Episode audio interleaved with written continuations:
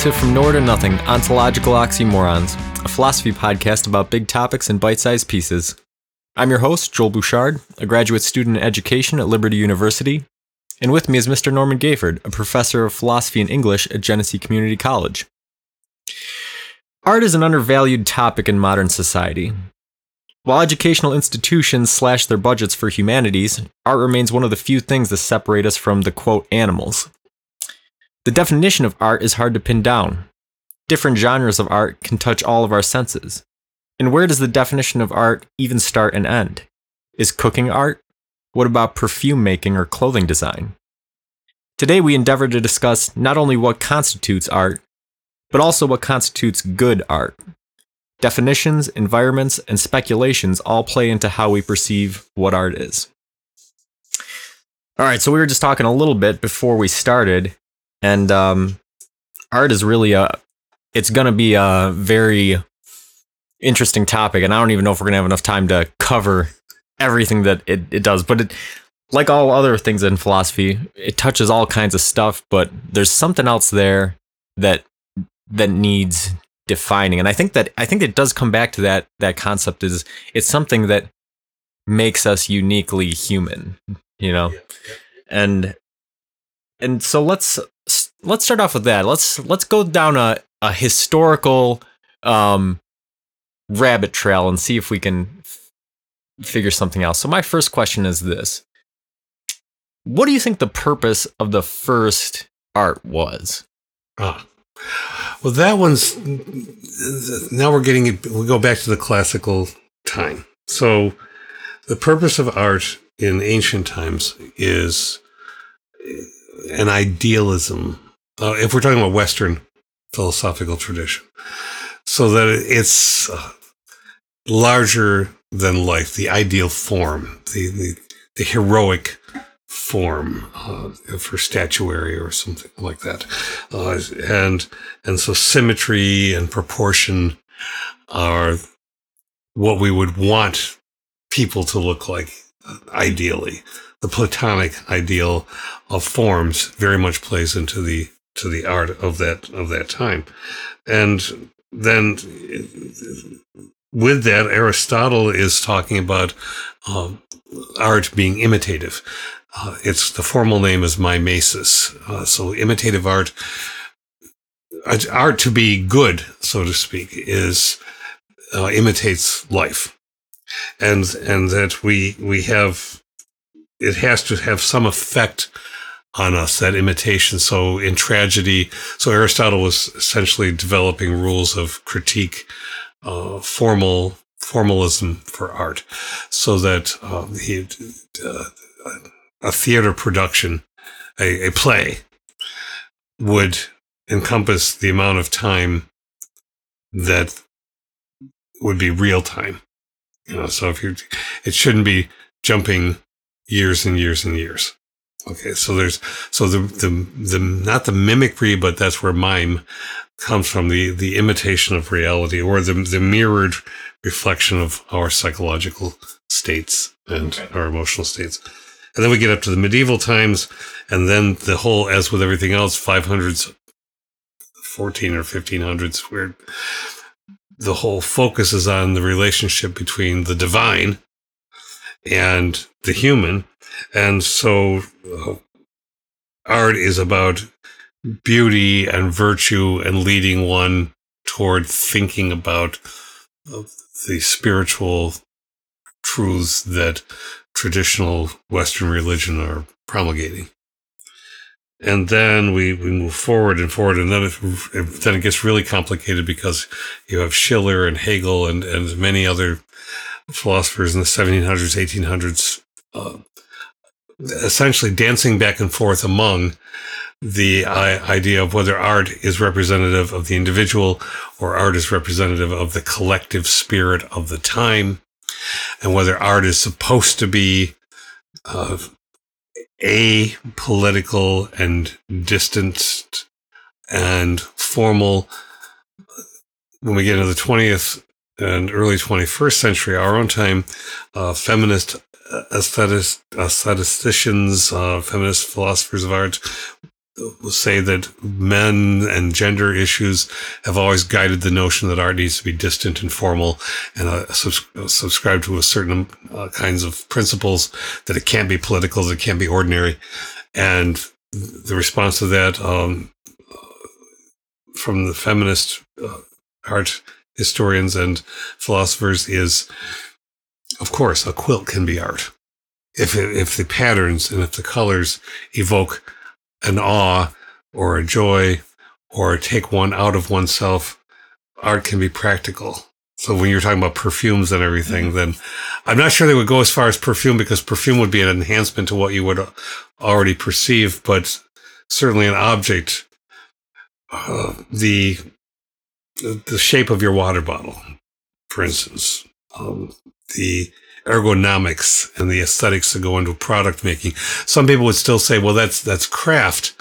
It's not art because it's not trying to lift one out of oneself. It's trying to create something that is pleasant and useful and that you want to own. Okay. So that's great because that covers now, now we you flip the tables on me. Normally, I'm the one covering all of history, and, and you have to slow me down. Now you've covered all of history. Yeah, and I have to go back and say, all right, well, let's pick this apart some.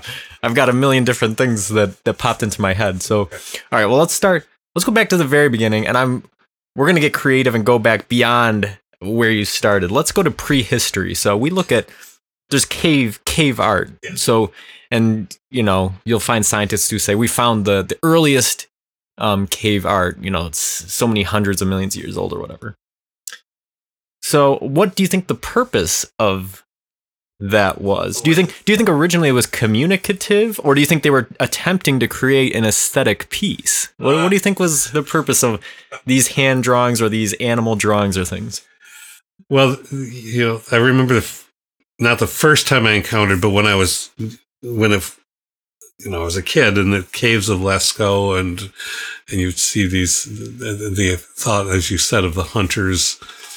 And people have developed all kinds of thoughts about what this might have been. Was, was this a spiritual thing to try to represent the, the buffalo or whatever the animals happen to be in order to draw them to you? That which is a, a, cool idea. Uh, if it's if it's bragging if it's saying, look, here's the hunter figure and here are these, and this is, and this is what I've gotten. The, not to diminish it, but the most recent uh, look has been because of DNA analysis on some of the, the paint and so on that, that these were kids defying their parents by going in and drawing pictures on the wall. Hmm of the home. and and so they're suggesting that it was a, a countering of was a rebellion against the parents' stories about the animals. And so uh, you can see it as the hunter with the animals. And if you look at it and say, yeah, here's a kid mocking dad because he says he got these three. Right. And that just takes it way out of the mystical spiritual. Right. But at the same time, that really kind of defines I think there's something to looking at like the primordial origins of something. And even though if, if it's so far in the past you can't draw much information from it, what information you can draw does lend some critical insight into the origin of something. And I think that says something about it because art typically throughout history has been a rebellious or a controversial or a boundary defining genre. So it only makes sense that it would come the origin of it would be something along those lines. Along those lines. Yeah, it's it's you know, you practice art, I practice art, and we'll get to that when when when you when you take us there. But how can we not do it? right. Is is my thought. Yeah. So it is interesting to look back and think in those first you know, those first times, was it something communicative? Or were you trying to tell somebody else something? Or was it an accounting sort of thing? This is a picture of things that I own, or was it meant to be imaginative and you know. We're just celebrating ourselves. Is it a memory thing. Mm-hmm. look i i did this. Right. Were those drawings of the the beasts that they were hunting. Uh, was it like what we might do in keeping a, a journal or a sketchbook and, right. and and not expecting anybody else to see it. Because it was in the back of the cave and we don't know.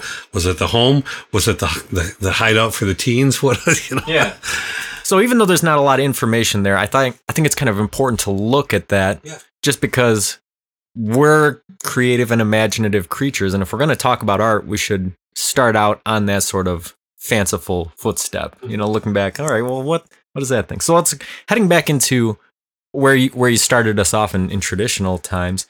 That brings up a kind of interesting um thing, aesthetics. You know, like do you think there's a is there a difference between aesthetics and art? They're definitely inextricably intertwined, but is there is there a difference or are they one and the same?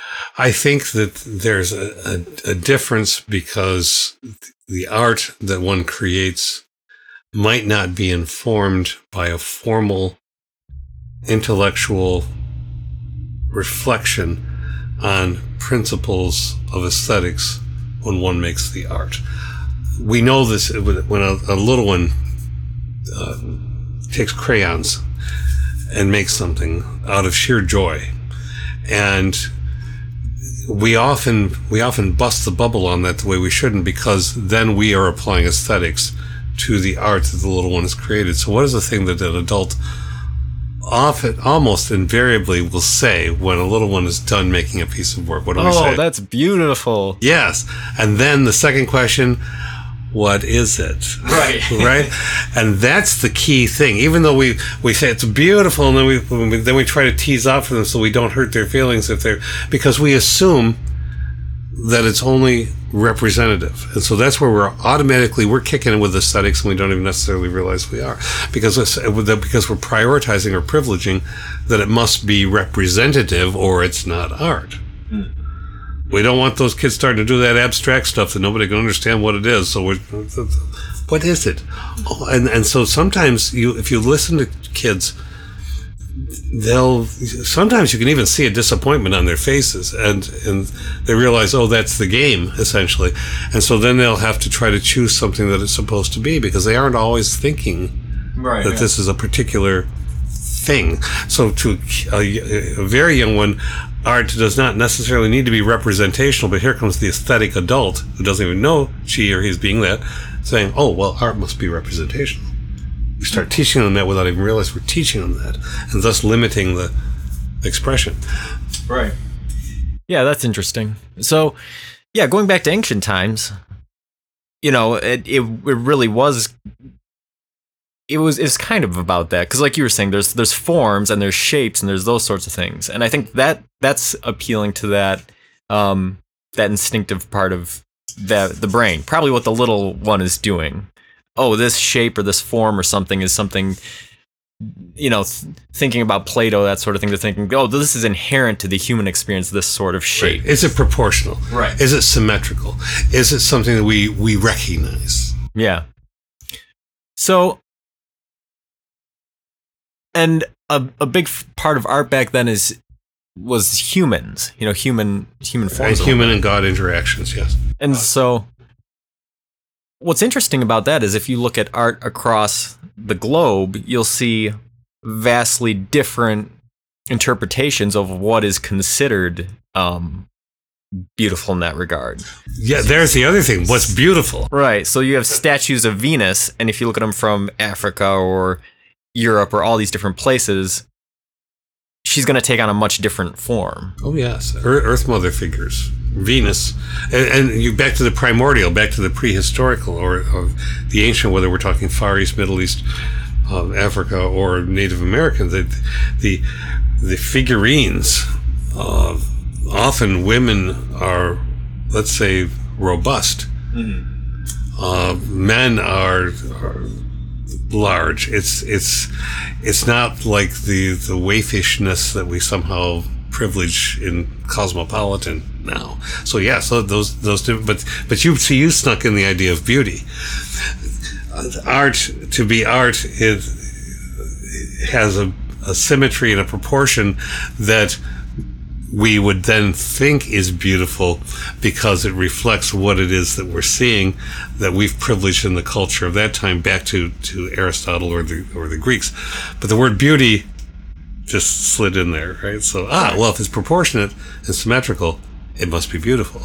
But the very fact that what we just talked about that the form covers pretty much every sort of figure human figure you could find sort of throws the sense of beauty in the face of it. It kind of, you know, it kind of shuts Plato down a little bit because it's saying, "Oh, well this this form is beautiful," but then you have 300 pound or 90 pound women in all different places, tall, small, every single form you can think of. So it, it's really um I mean, if you look at the statue, the the the, the males, well, your arms. I mean, they're cut, they're chiseled. They're what you know. Oh, how many people in the culture were actually walking around like that? Probably not any more than right. we are now, right. because that was the ideal form. But what makes it ideal? We say, well, that's what should be. Well, if why should it be?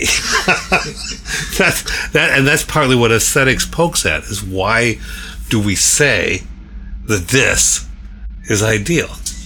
And that's something that comes into modern times. I think that um, the f- the feminist influence that you just mentioned is very um, underplayed. Because for instance tonight me and my wife are going to go to see one of our good friends. She's a female bodybuilder. And so that's a sort of thing that if you if you look back at ancient statues, you're not going to find female bodybuilders. That's not something that developed until more recent times when you started to break down some of these um, gender constructed stereotypes, you know? So, you know, that's something that you wouldn't really occur to you. You know, like, I think people think of feminists in, um, you know, political influence and, and these sorts of things, yeah, but it's, it's you don't think about an artistic influence. Yeah, absolutely. So, so there's a, there's a, one of the, the best critics of aesthetics of aesthetics, Estella Lauter, and uh, she is she's the person who says, okay, so men or the patriarchal uh, political intent says we control art. We always men always define the rules. Aristotle defined the rules, right? Plato and so on, and all the way up through, and and said thus, art is it must not have a political intent. So art is not in our in the 20th century art is not propaganda. Well but some people started making art into propaganda but but propaganda isn't apolitical. But for the most part politics weren't supposed to play into art uh, according to the rules. And yet when you look at what the art was trying seeming to be extolling there is a social political thing in there. But she was no she says no if art li- uh, liberates us, and uh, uh, Iris Murdoch is another uh, feminist art uh, critic, historian, aesthete, says if, if, if, if there's a liberation of one's spirit, if there's a freeing of one's mind into a new place, if it's not just about mind, but it's about mind and emotional response, then then it's art. And thus, uh, again, to go back to something we talked about before, I mean, I, I look at pieces that you have that you have made, uh, the, and and I look at your the instruments. Now, I can look at that instrument. Is that a mandolin? No. Uh, it's, I'm looking at a piece that is of thin. Uh, tell me about this. This is yeah. It's a it's a dulcimer, um, dulcimer. some kind. Yeah. But I want you. To, but what would you describe the color as? Um, I don't know. It's kind of straw colored, a little bit light, and it has a thin and yet pear-ish uh, appearance with a, a, a, a neck that seems seemingly slightly longer than the body itself. So it, it is it is a it exudes lightness and of tone. But you also have it paired with a it looks like a watercolor, uh, which has tones that are uh, parallel or complement the tones of that dulcimer.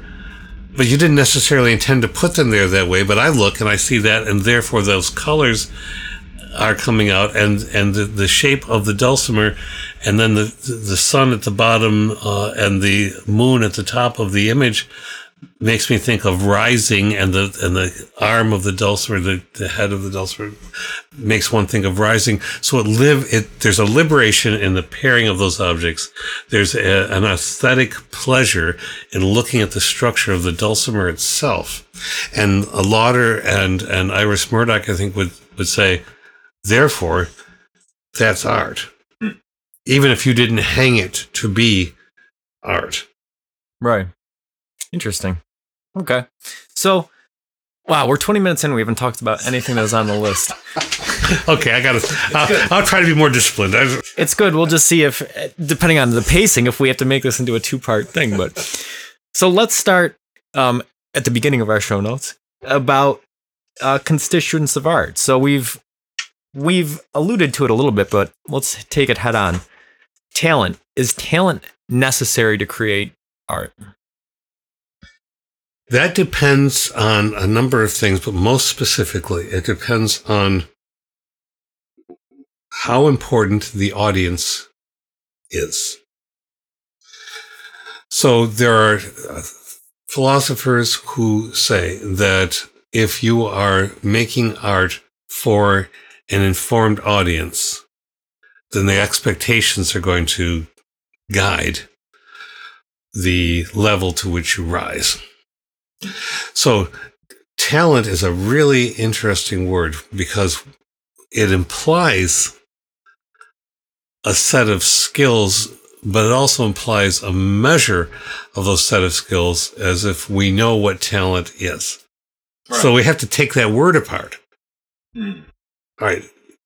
You have talents. You, you, you make CDs. You sing. You write music. Do you write music in notation form? Um, sometimes when I'm writing a song, I, I can read and notate music to an extent. And sometimes that helps to develop a melody. Um, so sometimes I will utilize music theory, but lots of times, um, that's more for a writing stage, whereas in a performance sort of thing or as a final once I start fleshing something out, I I usually doing it by.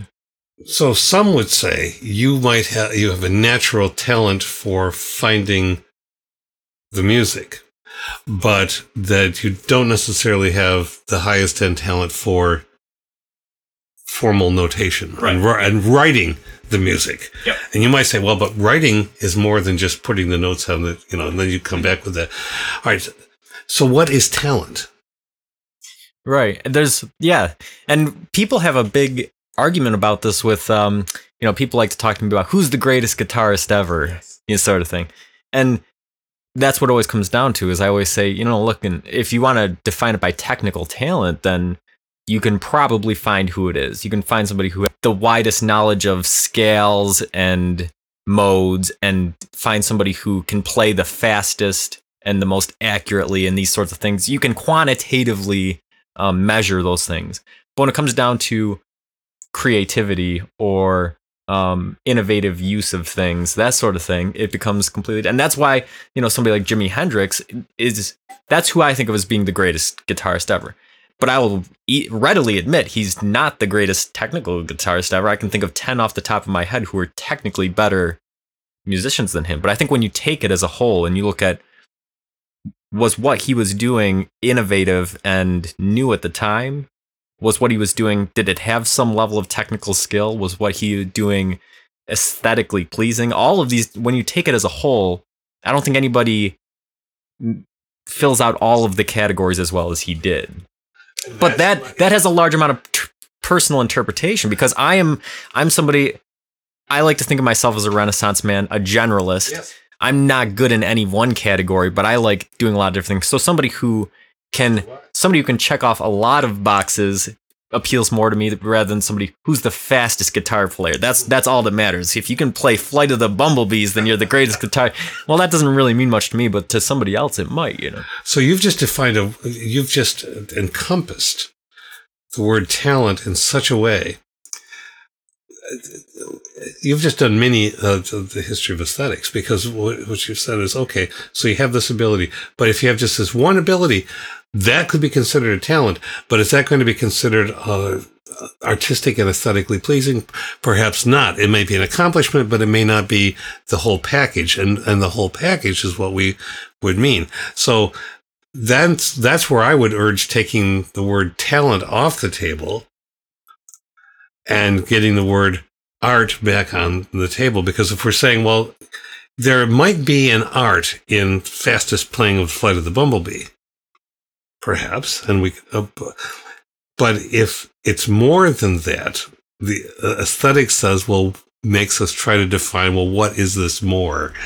Is it because of what we perceive? Is it because, when you get into the 20th century, even from the uh, Hegel onwards, some of the folks in that time were wrestling with, is it audience perception that creates the art? Is it more important for audience perception or is the thing in itself most important? And that view vacillates every few decades. Right. So I'm going to, I'm going to cut in the order here. Normally we do the topic at the end, but I'm going to bring it in now because it just is relevant and I don't think we're going to get to it anyways. so we'll do it now, which is the question is, can art be empirically defined. And this is something that I've I've been working on. I've been writing um, a book on this actually, and I think that what I've kind of zeroed in on is it comes down to three different things, and that's you know a, a talent of some kind of a capacity, a context, and an audience. And in in the piece that I'm writing, I use a, an example of this, which is that let's say you're making toast, right? Okay, so you make you make some toast, whatever. Maybe you you kind of burn it. Maybe you put some butter on or whatever. Is that art? Well, no. Nobody would nobody think that that's art. But let's say that you know you have all of a sudden there's a, a giant group of people floods in your house and says, "Oh my gosh, this is amazing! Look what you've done." Well, is it art at that point? You know, because hmm. we, we hear about examples of this, you know, people in a modern art museum leaving a water bottle on the floor or something, coming back later and there's dozens of people that are, you know, all this thing. Well, that kind of says, all right, maybe there's a low, if you look at this as a, um, a Venn diagram or sliding scales or that sort of thing, maybe that has a low level of talent, but it appeals to a wide audience or it has a contextual thing. Maybe it there's some sort of shape in the toast that people see, that sort of thing. So it has context and has an audience, even though there's low talent. Whereas on the other end, you could have somebody in their house making toast, and maybe they use a Bunsen burner to exactly replicate the Last Supper, you know, and it's this beautiful thing, and it, it's it's very, but they never show anybody, and they just kind of throw it in the trash afterwards. What was that art? It had a high level of talent, but there was never any audience. But there was. But there was. But there was context. But there was that one person. Yeah, the, your your own audience at that so, point. Right. So I, I think that my opinion is that there's probably, if we're trying to come to an empirical definition, those are probably the three interacting qualities. If you have some measure of the three, the higher you can score on those three metrics, probably the more, um, the more likely people are to to consider it art and the more likely people are to consider it good art if there's a level of but but there's not necessarily a need for to score high on all three metrics but you do have to score high on at least one or uh, two. uh, and i'm gonna i'm going to i'm going to challenge that. Okay. So tell me the three metrics again. All right so we had some level of talent or ability some level of audience appeal and some level of contextual information, whether it's historical or aesthetic or some sort of um, context for a piece. I've told you about this before, but I'm going to bring this up. So, so last last year, uh, at late late spring, early early summer, there was an art installation in Warsaw. It was done by someone who's recognized uh, internationally as an installation assemblage artist who spends part of her time in New Zealand or Australia, I do forget that, and part of the time in the hills of Dansville, who was, uh, who did uh, workshops in uh, the wintertime uh, in Perry, but then whose goal was to create an installation that would capture the uh, feel of Western New York winter and it was to be in the park, you know, the, the little memorial park uh, by the creek across from the Silver Lake restaurant, which is irrelevant for people who are listening to this, but in the center of Warsaw. So we have a, a, an artist whose abilities are recognized. We have a, a materials that are local, which was uh, barbed wire, which was torn paper, which was found objects from from farms uh, and roadsides, to create a. You will had to walk around this piece in order to get the impression of the power of wind carrying things from houses, embellished barns, uh, incredible paper and plastic. So she's using plastic bags of all kinds of. We we waste so much with plastic; it's destroying so much. And she was using the plastic to make weavings of uh, to suggest the environment. And it was compelling, but you had to walk around it. I say it was art. People who have some sense of, of the larger view said it was art. Local people were driving by honking their horns, saying egregious things, shouting epithets, spitting. It was the worst of this local community. In responding to this, people were, well, I can just find a bunch of garbage bags and throw them all over. This is an insult. And and and if if I and people were saying things online like, well, my child went to art school and she knows how to draw clouds and barns, and you see, because it all went back to the art must be only mm. representative and it must be only pretty and pleasant. And that's just not the case. So you had talent, you had materials, you had context, and it was totally rejected. Well, so was Igor Stravinsky's work when it first came out musically. Right. Okay. And, and, and dance, Martha Graham at first. So, yeah, art, if, if, one has to decide for oneself, can art exist without audience appreciation? Mm. And I think it can yeah. personally, but uh, but if a group of people define this is called artistic informationalism. Partly, artistic informationalism is an aesthetic approach which says that schools, museums, critics, they'll tell us what art is. Well, of course, populism says, no, I know what art is by thunder. I, I, art is a pretty picture with the yellow flowers and I can see the bumblebees on them. Okay. Why can't it be both? Why can't we look at it as encompassing a human expression which is taking us out of ourselves? Now, she didn't, uh, the, the two, the two women who make that installation did not expect necessarily the, the, the vehement and brutal response uh, of an unschooled public, but that's what they got. But it still created a response. But, but, but the trouble is that people weren't willing to engage in what art might be they retreated to the usual defensive position as I know precisely what art is and this ain't it. Yeah. What's funny about that is I think that that in is a, a very traditional part of art. It's what we talked about at the beginning about it being something that is sort of um, groundbreaking and controversial and and that sort of thing, you know. And I think that is a that's a big element of art is that once art starts to lack that sort of thing, that's when you see the entire um the entire state of the media take a new direction. Music is a good example. You know, in the 80s, things got more and more reverby and synth sounding and whatnot until people were like, you know what, everybody's doing this. And then grunge started, where everybody dropped the reverb, dropped the synth, started playing really heavily distorted guitars.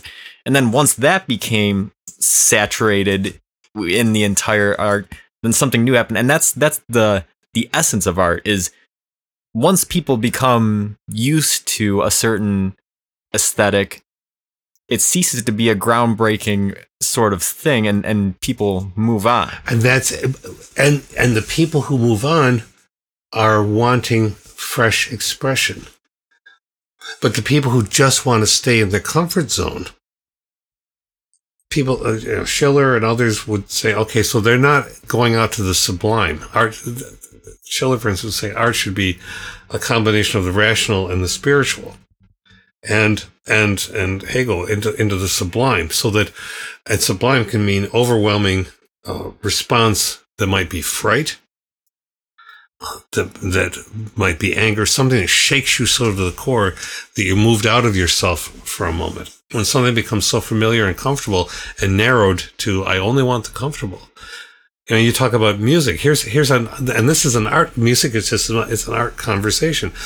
You know, schools will have to end up doing the the ten most popular musicals over and over again. So everybody wants to be Shrek or mm-hmm. you know the, the, sound of music or whatever it is. So that when when someone goes to do a new, fresh piece that's not as well known, then immediately they start taking flag for it. Oh, we don't know what that is. We're not familiar with that. Well, that's what art is supposed to do, isn't it? You just said so. And and yeah, yes. Let it let's let's see if we can get familiar with it. Let's see what it, fresh things it can tell us. But if you're but so the the audience mindset, if the audience primarily determines art, then you're less likely to have a continually expanding and thickening and layered and complex re-investigation of what art is if the if the people who are just wanting comfort define all of it. Mm-hmm. Yeah, and it's a really I don't know appeal. You know what what appeals to people? It's it's something that's sensory and emotional and intellectual and and spiritual. You know, like we've been talking about it. It really appeals to all all aspects of what makes people human. And sometimes we don't even know what it is. Like my wife is a good example. So I'm I'm musical. I you know, I play a bunch of different instruments. I do I do things in a bunch of different styles. You know, I've done rock and alternative and classical and jazz and a bunch of different things. Um my wife doesn't play any instruments, you know, nothing like that. But every once in a while we'll be listening to music or something. I I really like this song and I'll admit, I I've gotten to the point now where I I try to restrain it, but there's been times in the past where I've you know I've lashed out. This doesn't have any kind of talent of any kind. I can say this because I'm an expert because I actually practice art and whatnot. Yes. So what is it about th- this appeals to you? I don't know. I just like it, you know. And but that's and that's the thing about art is that in, from a subjective viewpoint, you can't say that that's not you can't say that it's not art. Well, this to somebody, this has some sort of meaning, some sort of appeal, some kind of thing. So even if not to everybody, to somebody, this is art. To somebody, this yes, is because it has evoked a response, even if the response can't be rendered easily into words. Mm-hmm. And when when I was talking about my guy making doing the last supper on toast you said that there is an audience and it's and it's him. Yes. And that's something that you really have to be i feel like you have to be an artist to appreciate that. There's a there's a guy that i i listen to some of his stuff josh homme the the lead singer for queens of the stone age. He said when he's talking about making albums that it's a what he likes about it is it's a snapshot of a point in your life and that's exactly right. When I go back and I listen to an album that I wrote years ago, it is. It's a it's a it's a snapshot. It's like a it's almost like a picture, but in it with a different aesthetic appeal, a different there's a whole different memory structure associated with it than than with a picture or a video or something else. But it's just as real. It's just some something that is just And is it just as important?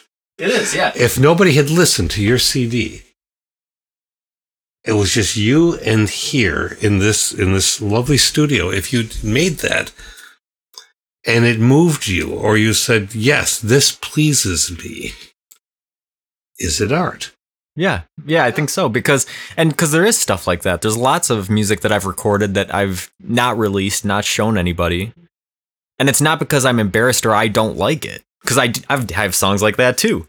But there's songs that, as a matter of fact, I think one of the best songs I've ever written, I've never released. It's still on my computer, and I love listening to it. And I debate every once in a while when I go to do something, should I put this on there? But I never have because from a creative aspect, there's lots of different ways people create things. Some people stress over the tiniest details and do that sort of thing. I'm exactly the opposite. I'm somebody who I'm very in the moment. When I sit down, lots of times, as a matter of fact, all of the CDs I've done, I've written them while I was recording them. So I'll, I'll sit down at my drum set here and I'll start playing. I'm like, oh, that's a beat that I like. So I'll record it and I'll loop it. And then I'll think, oh, here's a bass line that I like. I'll play that over that. Then a guitar line. Then I'll just think up some vocals off the top of my head and sing it. And then it's it's usually done at that point, and that's what you hear on the CD is just a stream of consciousness sort of thing. Sometimes I go back and I'll re-record some parts, or I'll do some overdubs or that sort of thing. But for the most part, a lot of that stuff was written and recorded within an hour or two. Would you say it had symmetry? Um, I'm going to test out our various things. Would you? Because if we can keep going with this, because I Yeah. think this is this is putting it all to the test, right? So in music, one might argue that there is symmetry, Mhm. beginning, middle, and end, or uh, lyrics, refrain, or Yeah. a recognizable theme.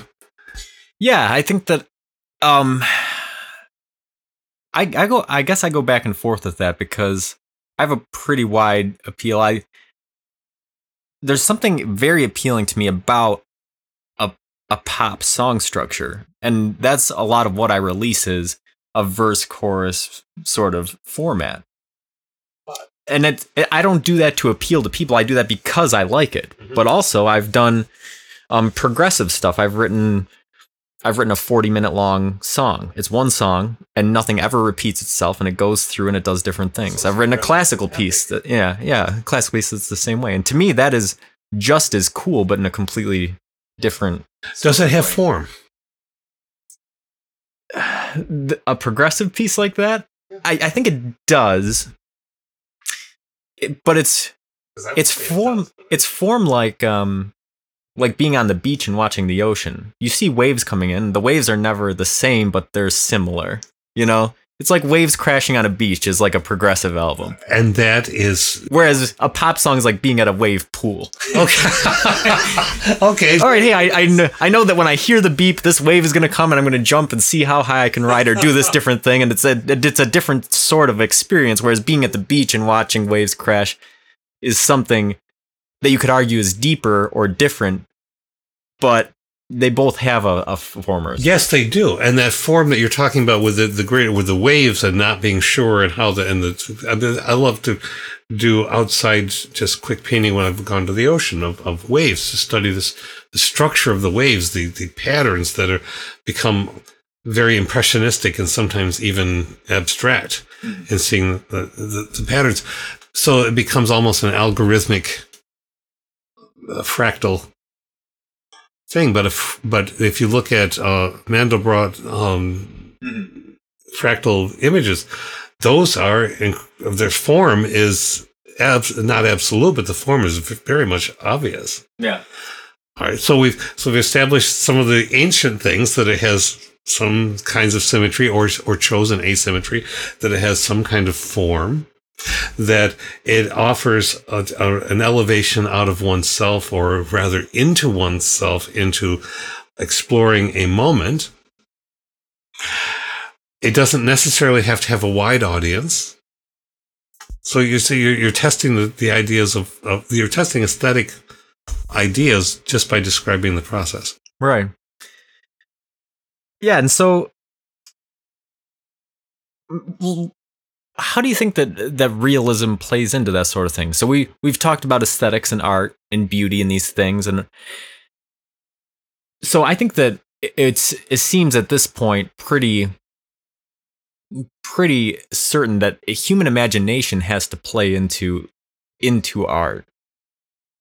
But like we were just talking about, there's different you you if you've seen a hyper realistic painting you're like you, you know that oh man this is this is art. Like somebody is but it's almost like somebody doing flight of the bumblebees on on guitar. There's a high level of technical proficiency. It's a very um yeah. An accurate rendering. Right. Whereas you see like um a picasso or something and I think a, so a lot of people would argue that that requires more imagination, more innovation, but it's also more highly spurned, like the art art project you were talking about in Warsaw. Why do you think that is? Why do you think why do you think it's so valued to exactly replicate something that already exists as opposed to trying to imagine or think of something that isn't right in front of you? I think people this I, I won't I, I, I hasten not to overgeneralize, but I think if you look at any aspect of human community, there or human ex- expression, people are afraid of the other. People fear that which they don't necessarily immediately understand. This is why education is so very difficult. You're mastering an education. I've spent a life in education. The, the, the most imp- the, the most difficult thing to break through with people in order for them to learn is to try to help them in whatever possible way to get through, past, around, whatever preposition you want, the, the need to be right. Well, by all the gods, I can look at something and decide whether that is an accurate representation of a Chevrolet. Right, yeah. or a horse running in a field. So I can know that it's right. Therefore, I can be confirmed that I understand form of horse or form of car and, and, and, and it pleases me for a few moments because I look and say, yeah, there's a car. Good. And then we move on to something else in the flea market. You know, it, it, it's, uh, does it make you sit and look and think and feel?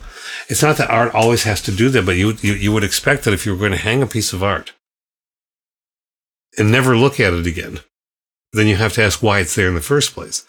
And so I think it's the fear of, of the different. Yeah, and I think that, that brings in a good there's a word that sums this up. And I I was actually just reading about this um yesterday, which is awe.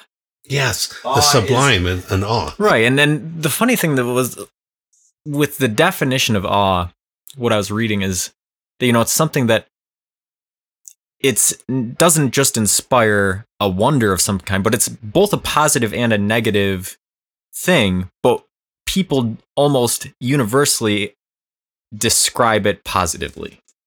People don't like to speak of negative awe experiences. And I think that that is sort of the determining factor. If you see a hyper realistic painting, you're in awe of the artist's talent. Yes. But like you're saying, it because it positively affirms notions that you have and things that you've experienced in real life. Whereas if you see an a, an abstract painting that's that's beautiful, you're you might also be in awe, but it's a it's a negative sort of feeling, and I feel like that negative feeling of awe is what people shy away from. When in reality, that's the some the thing that people should embrace. That's how science, that's how education, that's how every field advances is by a negative awe experience. All of a sudden realizing I don't understand something, and rather than saying I don't want to think about this anymore, thinking I need to think about this. More. Yes, and that's that's education. Uh, now, now, just a side note: I'm not saying that the technical proficiency of someone who does a remarkable anatomical representation of a human being is an art. If I want to look at that and look at that and think about it and think about the body and think about what we are, to me, that's art because it's evoking that awe or that negative awe. You sent to me an article uh, about a, a, major planetary physicist uh, a few days ago. Marvelous article out of Scientific American, which immediately informed two of my classes this week in science writing and in ethics. Because both classes were going at the conversation just went there. Uh, people were asserting you can't be scientific and and be spiritual. And so I said, well, hmm, look at this. Right. and then I opened a, a, a, folder to show them it's been sitting there, science and religion, science and religion. Well, that's that negative. What? What? Oh, what? You, you can, you can do both. And, and for some people, that's a revelation and that's an important one. Yeah. And I, I, I like that article because part of me didn't like that, the headline because the headline was meant to draw that sort of that sort of controversial oh you know being an atheist is not scientific and it's like okay well there's your your grabbing headline but when you get into the meat of the interview it's like looking in a mirror i'm like this guy's just saying exactly what i'm saying which is that you know to instinctively dismiss any idea out of hand is unscientific. Like you have to, and it's it. I mean, without him knowing it, this this guy he's a philosopher. I mean, he's also a scientist. He's yes. a, he's a well respected scientist, but beyond that, he's a philosopher. You know, and what he's saying is just, yeah, you know, when any idea, you have to look at it and examine what are the merits to it. You know, and so and, and, aesthetics is just the same way. Right. Yeah. And so for somebody to, to right, so it, you can't like you know, I I would never look at a hyper realistic painting and say, well, I would just take a photograph instead. You know, and you also can't look at a, a Picasso and say, oh well, my five year old could do that. There, these two things are much beyond either one of those, and to just simplify it to the level of, oh well, I could have taken a picture with my phone, or my five year old could have done that. It's lazy you're not expending the intellectual effort. You're not trying to make the emotional connection. You're not taking the time to walk around the the installation to to see the picture, to try to understand what's happening. Right. That's what that's the human experience, that's aesthetics, that's what If you're being self-protective, then you can't experience the piece. And then you can tell yourself you had a negative experience because really you didn't experience it at all because you were too afraid to experience it. so I think that that's great. And I'm I'm looking down at my note sheet, and we didn't cover this topic in, in at all like I thought we were going to, and it's awesome because I think we did it really great. But I think that we should we should look at closing it out in um sort of tying up those ends, talking about how art evolves throughout time, and I think that that's really important with what we're talking about because you said how how people value art and what they value in art evolves over time. Um, but I think that especially nowadays, we've talked about in previous podcasts with how modern society has, um, you know, just exponential technological advancements, and there's attention, attention, and focus, and these sorts of things are at a premium to such an extent that they're very, very just small windows of opportunity to get a hold of people at, on a real level. You know, what do you think that that's? What do you think that's going to do to art, or already has done? I think that art, well, as you said at the very beginning, and this is a nice way to try to pull the jazz of this all together, that the very first things that are always budgetarily targeted are the things that are considered ephemeral. Well, who needs art? Who needs music? After all, as long as we've got the sports and the other kinds of things, and there's those can those teach. There's a competition. It's an artificial and illogical. Uh, it's a false argument that one has to compete with the other. They do not. But but if we always think, if you are in a culture that thinks of an economy of scarcity as the primary principle, if I have more, you have less. Therefore, I want what you got because there's only so much that we can have, and that's that's so much of what we do to ourselves. Rather than saying, I can sit, I can play plunk away at a dulcimer, I can create a tune it's probably not something I would ever, you know, maybe, maybe I would try to comfort my granddaughter with it, but nobody else is good, doesn't need to go out there. Right. But that's still creating, that's being creative. It is, it is going beyond oneself. It's pushing oneself a little bit to get out of the routine. So uh, I think that we, we, back to what you said so articulately, we, we, we try to keep within bounds we try to narrow and we try to say, well, this is not really useful. It's not really important. But nobody ever says why, except to come to the, they do come to one thing, which is it's not practical. So if you, if you are working in a society and living in a society in which the primary thing is about what's practical, what's useful, what's pragmatic, how many bucks is this going to bring in?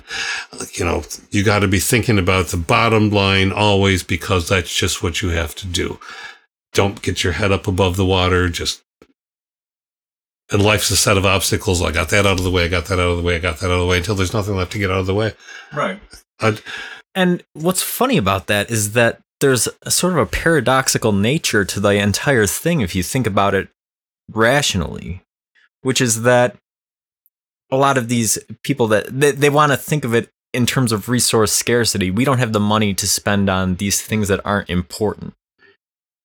As they pour billions of millions dollars. of dollars into sports or into exploiting the world's scarce resources. Yes. When in reality, as you just pointed out, the thing that they're they can't spend money on, arts, you know, writing, music, all of these things are things that are essential to enriching people's lives and things that by enriching people's lives like that cause them to engage with ideas that they might not otherwise. I think that there's an argument to be made that you know, eh, developing a philosophy program could definitely help eh, with STEM programs. You know, just by getting people to look at this. You know, there's music is a is a mathematic. You know, and and art art is also perspective. Math. All these things are mathematical, and I know from somebody who is not mathematically inclined originally. You know, engaging with these concepts outside of it and developing not just developing a way of thinking about it intellectually, but developing, um, you know, an emotional and and a way of wanting to engage with new ideas, new concepts, instead of being afraid of the unknown, wanting to embrace it. That's what that's what adds some meaning to life. And when you look at things, we have problems with skyrocketing suicide rates and and drug overdoses and these sorts of things it's almost a societal cry for help it seems to me you know there's there's something missing from people's lives and it's almost something that they're being deprived of in the name of practicality in the name of you know and, and i think that's what it comes down to is practicality making people into cogs in a machine. You know that's, that's what it is. And people are, are, are saying no I'm I'm more than that. Which you know, if you want to do a really fast zipping through artistic, including film history from the early 20th century, when Charlie Chaplin was did a film about that very thing, where he was a guy in a little top hat and a cane, and he's he's pulled through the silent film the cogs of a machine you know, uh, the we talk about the ghost in the machine. We've been there for uh, in our own stuff. We've it, uh, Pink Floyd, yeah. you know, and Zoom. We're going through all this and realizing, yes, it is a saying that it, there must be more to being human than making a living, marking our ourselves by how much we manage to make how are we with other people? Do we stretch ourselves? Do we challenge ourselves or do we just retreat? And, and, and aesthetic. And, and when you said that about philosophy a moment ago, that was helpful the STEM program. And I'm smiling because philosophy is the cauldron, the black cauldron, the, the, the, and, I, and I call it that because that's an ancient uh, Irish story. It is the cauldron out of which poetry arises. It is the cauldron out of which science arises. Natural science was philosophy back in the pre-Socratics. Music and aesthetics arise from Pythagoras and so on. It's all back to philosophy. Philosophy is the absolute core. And we, we often forget that. Yeah.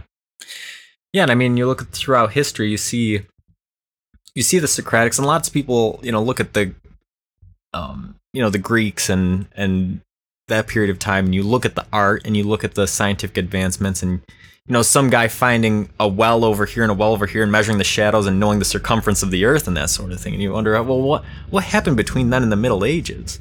You know and, and a lot of it is well look at look at the lives of the individual people you know you, you, can you can attribute it to the larger political systems and i think that's completely fair i think the larger political systems impact the individuals which is what we're saying with the slashing of stem programs and stuff but you have to look at not just those big programs. You have to look at how they affect the individual to know what is happening with the society as a whole.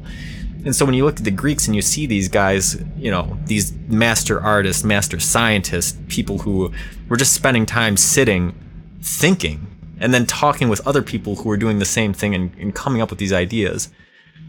And then you look at the Middle Ages where people are just trying to survive. You know, they're trying to escape disease, they were trying to escape war, they were trying, you know. And the church was trying to guide them. Right. And the church itself used art to try to guide them back to God. And the church reaching this is keep, this is where the first graphic novel arose. People laugh when I say this, but it's because you know, four, 1100s, 1200s, when when you had uneducated population who could not read, they could not read scriptures. So what was done was that the, the church uh, hired artists who created triptychs, three-part panels, to do the beginning, middle, and end of a biblical story that was going to be talked about in the church for a while that season. And so the the priest would put these panels out for people to look at while the priest is telling the stories. And they're using the art to internalize the stories. Yeah, so th- that's a super interesting dynamic because during those Middle Ages, the church really kept literacy and art and those sorts of things alive when the populace wasn't. But then, towards the end, before the Enlightenment, you see the church censoring Galileo and some of these other people who were developing new knowledge. And I think that that perfectly demonstrates the point we were talking about earlier about being afraid of the unknown. You know, you can have, oh, we appreciate this because it's positive to our image. We don't appreciate this because it's something new or it's something that's contradictory to our image. So rather than exploring it, we're going to to shut it down. And so there's positives and negatives to that that one institution. And uh, it's it's just a really cool idea. And you know, the show was great because the show had form. We started with history and we went to and we ended with history, and it was very aesthetically pleasing and great. So it's awesome. Thank you for listening to From Nowhere to Nothing, Ontological Oxymorons. Recording production are provided by me, Joel Bouchard. And the song featured in the show is Questions off my album Jaguars, which you can find on Spotify or anywhere MP3s are sold. Until next time, keep pondering.